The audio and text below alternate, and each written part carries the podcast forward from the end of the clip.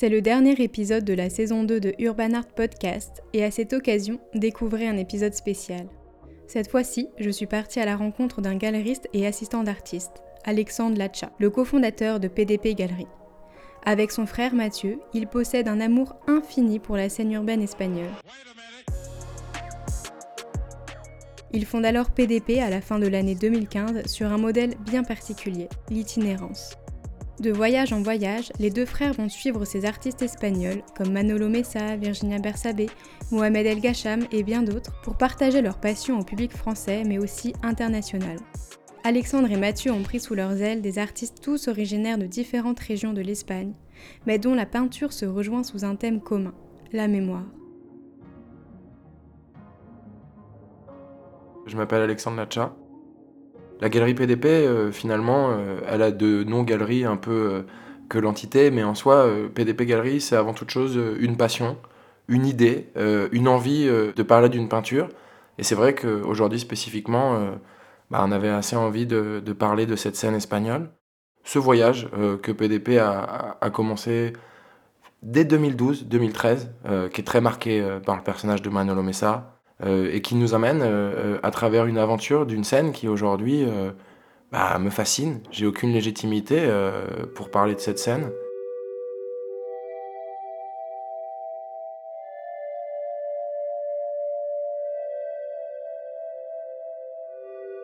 Le seul petit lien un peu personnel que je ferais en fait pour introduire tout ça, c'est qu'en fait nous, on est originaire de Rougeant, qui est un village à côté de Sète. il se trouve qu'on a perdu notre papa assez jeune et qu'il nous a transmis d'une certaine façon une passion pour ce qu'est le patrimoine. Et il nous a laissé euh, avec une dame euh, qui, est, plus qu'une grand-mère. Euh, et donc Marie, qui est aujourd'hui à peu près 86 ans, on fêtait son anniversaire d'ailleurs ce week-end, qui est originaire de Valence, qui est originaire d'une autre Espagne. Elle est originaire d'une Espagne où tu pouvais pas quitter l'Espagne sans être marié. Donc elle est partie vers 18-19 ans chercher fortune dans le sud de la France. Donc c'est vrai qu'on est attiré par cette, cette relation à l'Espagne. Et puis petit à petit, euh, on arrive, nous, euh, en 2013, euh, à l'envie de se regrouper, à l'envie de créer PDP.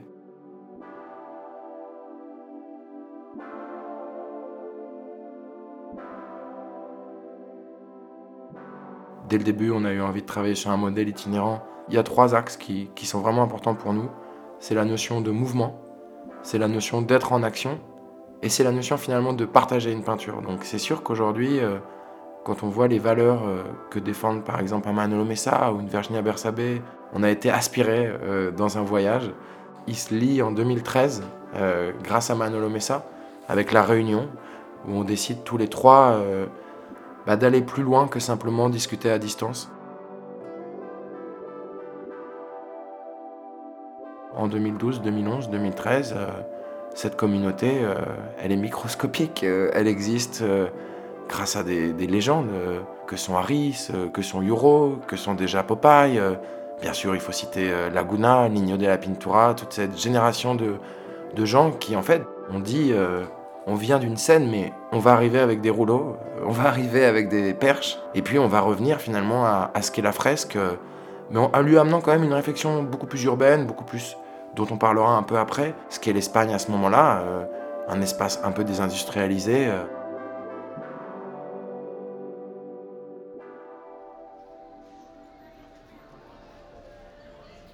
Et moi, en fait, euh, j'ai eu envie dès le début euh, d'essayer de construire une forme de collection, d'essayer de construire des, contenus. Mathieu a documenté énormément de choses. Euh, je ne sais pas combien de plans au drone on a de tous ces murs. Dans l'itinéraire et dans le mode de vie qu'on a, mon frère et moi, on était en capacité, et pas du tout contre, faire des kilomètres. J'ai en tête par exemple un voyage où on est allé voir le Void Project dans la montagne de Catalogne. Et je me souviens, euh, Elsa Guerra, euh, qui avait fait une installation exceptionnelle euh, autour d'une table, nous dire Ah, vous êtes les seuls galeristes qui sont venus. Donc, oui, je pense qu'à un moment donné, on a permis de mettre des choses en contact et de donner, en fait, d'une certaine façon, du crédit à cette communauté.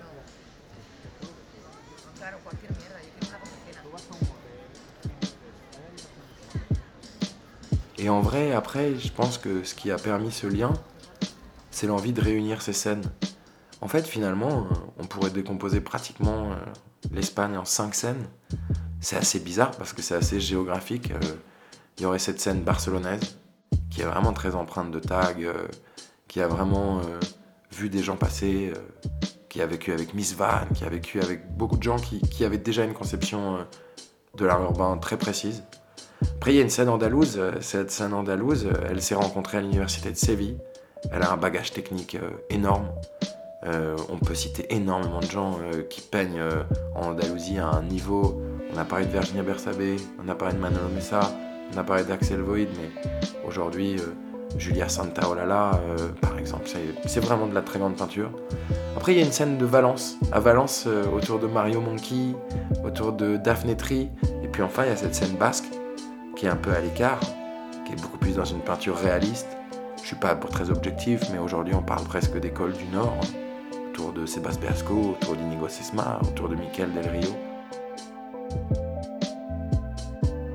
Bien sûr que cette peinture est principalement figurative, mais c'est aujourd'hui, euh, j'ai envie de dire quelque chose d'assez grossier, c'est de la vraie peinture. Et c'est de la vraie peinture parce qu'elle parle d'émotion, elle parle de sensation. Et aujourd'hui, c'est sûr que si on peut aller au-dessus de l'ego et de la force technique pour être face à des choses qui vraiment créent un sentiment, en fait, notre mission, elle se résumait en un mot. Il fallait que tout le monde puisse se l'approprier. Il fallait que ce que nous, on avait ressenti, d'autres personnes peuvent le ressentir.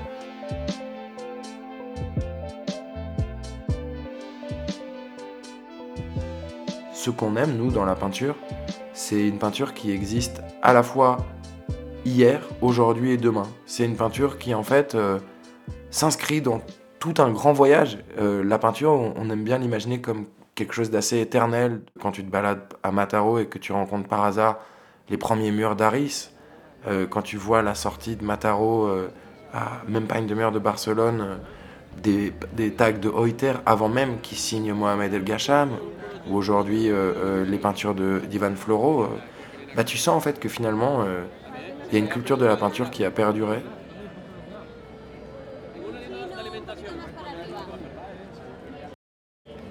j'étais fasciné en fait de, me balader à différents endroits en Espagne, euh, à plusieurs moments, et de voir les gens prendre le temps de peindre.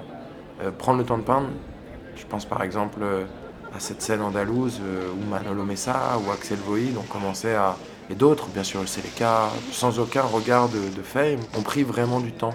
Et ça a fait un peu un déclic chez moi où, j'ai eu l'impression que bah, c'était ça que j'avais envie de faire. ce qui va m'intéresser, c'est pas forcément le rapport au marché de l'art. Ce qui va m'intéresser en fait, c'est cette capacité de partager l'aventure de quelqu'un.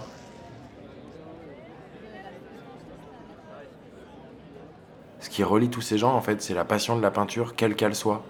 Et c'est vrai qu'aujourd'hui, euh, ils ont tellement travaillé, ils ont fait tellement de choses et ça nous ont permis de faire plusieurs expos. On parlera de cohabitation urbaine euh, en 2016, qui était pour nous un, moment assez dingue. On présentait pour la première fois euh, Virginia Bersabé, Inigo Sesma, euh, Mohamed El Gacham, des gens qui aujourd'hui euh, sont vraiment des acteurs majeurs.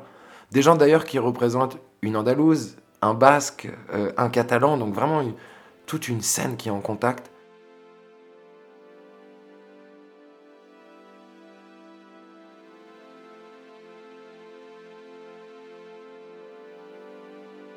Il y a pas mal de choses qui les relient. Ils sont vraiment différents, ils viennent de territoires différents que ce soit euh, ce qu'on a vu dernièrement avec Pugna, avec Harris à Rouen, euh, que ce soit ce qu'on a vu euh, dans cette expo ahurissante de Brando dernièrement à, Ségovie.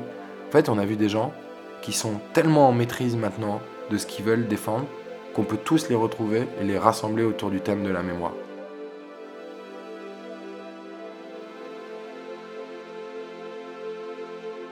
C'est assez intéressant la mémoire, parce que la mémoire c'est pas l'histoire il n'y a pas forcément de devoir de fidélité. L'histoire, il y a une histoire, une version. La mémoire, c'est différent. La mémoire, c'est le souvenir. La mémoire, c'est quelque chose, en fait, qui est une des capacités la plus importante de la peinture. La mémoire, en fait, c'est l'appropriation. C'est la capacité, finalement, de voir quelque chose et de penser quelque chose d'autre et de, finalement, partager une sensation avec l'artiste.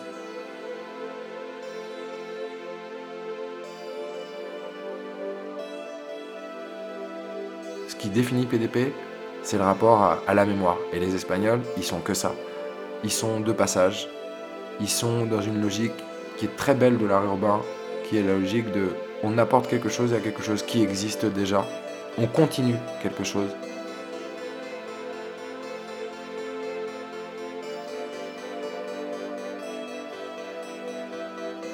Je vais parler par exemple du concept de Manolo Messa sur la résistance. La résistance de Manolo, beaucoup de gens n'ont peut-être pas forcément compris euh, pourquoi il parlait de ça. Bah, son projet s'appelait euh, Sobre la Resistencia parce que c'est la résistance d'un peintre qui a besoin de faire comprendre que son action, elle existe de plein de façons. Elle existe dans la rue, elle existe dans un coin du métro, elle existe dans son atelier. Et tout se nourrit, tout se répond. C'est la résistance d'un peintre qui a aussi besoin de se souvenir que la peinture ne s'invente pas aujourd'hui, que la peinture, en fait, euh, c'est le souvenir qui se passe et qui se transmet. Et donc, c'est la résistance d'un peintre qui, dans le cas présent, doit apprendre la céramique pour être capable qu'on n'oublie pas cette technique. Parce qu'en fait, l'inverse, le problème de la mémoire, c'est l'oubli.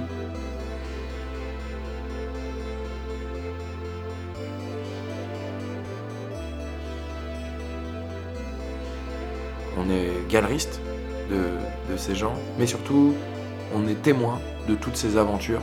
On va ouvrir euh, une expo de, Manolo Messa à l'Institut culturel Bernard Magret. Moi, j'imaginais même pas euh, être euh, en capacité de voir ces œuvres ensemble la semaine dernière, quand les œuvres de Manolo sont parties, en fait, de voir tout le chemin que quelqu'un comme Manolo Messa a parcouru.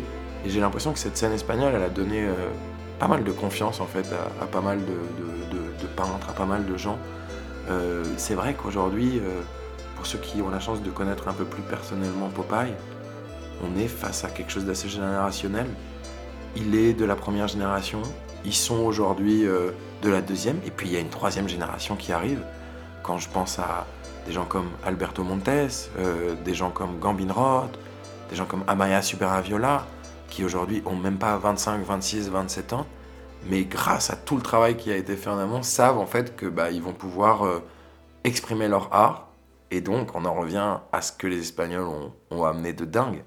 Les Espagnols, c'est des enquêteurs, ils sont en investigation. Il y a l'espace public et il y a l'atelier. Et dans l'espace public, ils ont réussi à comprendre leur territoire. Ils ont réussi à comprendre qu'en fait, pour redynamiser le territoire, la culture était un élément. Et ce qui est incroyable, c'est qu'ils l'ont fait sans aucun lien institutionnel. La façon dont se diffuse l'art urbain en Espagne, c'était vraiment intéressant. Je pense au festival Assalto à Saragosse, Caceres autour du Muro Critico, euh, bien sûr euh, le Carpio Cordoba. Et donc tout un noyau de choses qui nous amènent à finalement réaliser que cette communauté, elle n'a pas forcément euh, la même vision euh, que les autres et elle n'a pas forcément une vision qui est simplement euh, soyons capables de vivre financièrement de notre art. Virginia, quand même, elle va suivre des gens qui perdent la mémoire. Elle a à peine 30 ans. Elle va suivre des gens qui perdent la mémoire. Quand ces gens nous quittent, elle peint sur mur leur portrait et elle devient un atelier leur mémoire.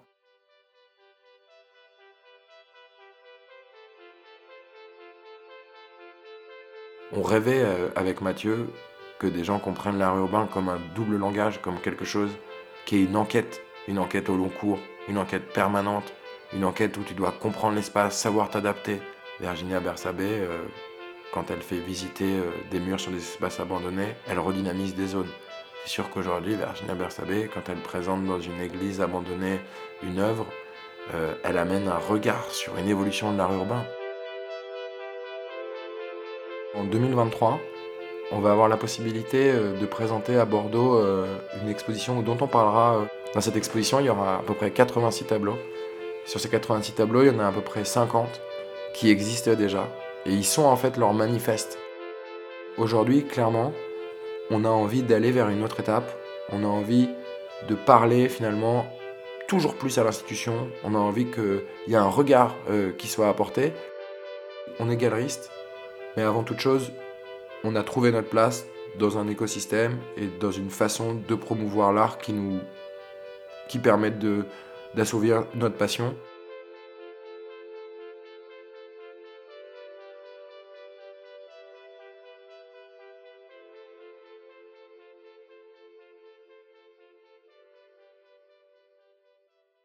Merci d'avoir écouté Urban Art Podcast. Cet épisode a été produit et réalisé par Laura Barbaret. Les musiques ont été composées par Charlie Brown et les illustrations imaginées par David Miege. On se retrouve le mois prochain pour un nouvel épisode.